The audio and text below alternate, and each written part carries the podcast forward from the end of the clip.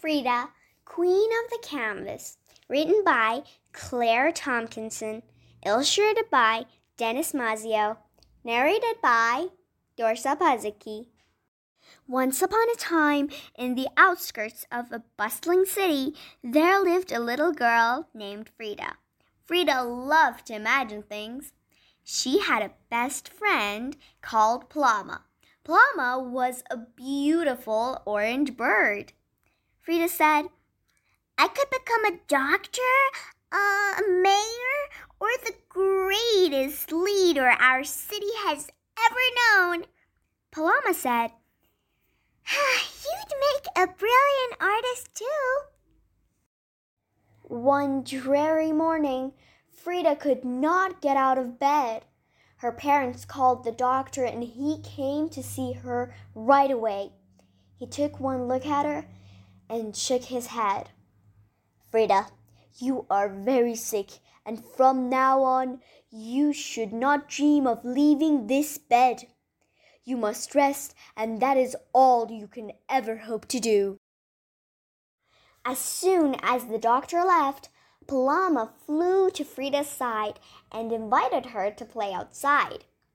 Frida said, mm, You heard what the doctor said. I'm too sick to play. Paloma said, You can do anything you set your mind to, Frida. Inspired by Paloma, Frida didn't give up. Each day she grew stronger and stronger. It wasn't long before Frida was well enough to go back to school. Her teachers were amazed by her brilliance. They encouraged her to apply to a private school that was reserved just for boys. Frida applied and was accepted. Things were going well until one tragic day, Frida's school bus crashed into a tram car and she was badly injured. Kaboom! Frida had to stay in the hospital wearing a cast on her back. Paloma stayed by her side, singing and trying to cheer her up. La la la la. Frida said, Paloma, what can I do if I can't get out of bed? Paloma said, You would make a wonderful artist. You love painting. Frida knew Paloma was right. She asked her papa to make her a special easel so she could paint lying down. There wasn't much to look at in her room, so she asked her papa to install a mirror over her bed so that she could paint herself. When Frida began to paint herself, a whole new world opened up in her mind. Instead of focusing on what she couldn't do, she focused on what she could do. She could tell a story with her brush, the story of her thoughts, her feelings, her dreams, her whole life. This made her feel stronger. Frida began to paint sitting up then standing, and it wasn't long before she was walking again.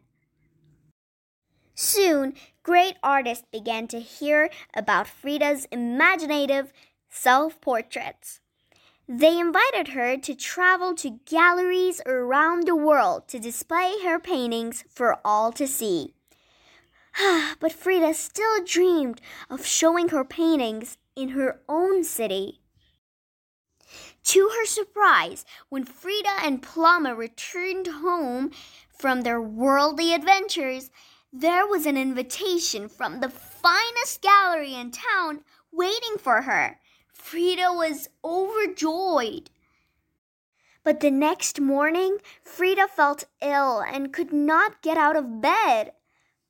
Paloma swooped down to Frida's ear, and before she could coo, Frida turned to her and whispered, I can do anything I set my mind to. At the gallery opening, people were pouring in to see Frida, even though they heard she was sick and would not attend the event. To everyone's amazement, she arrived in her four poster bed. They all cheered with excitement. Frida just smiled because she knew that she could do anything she set her mind to.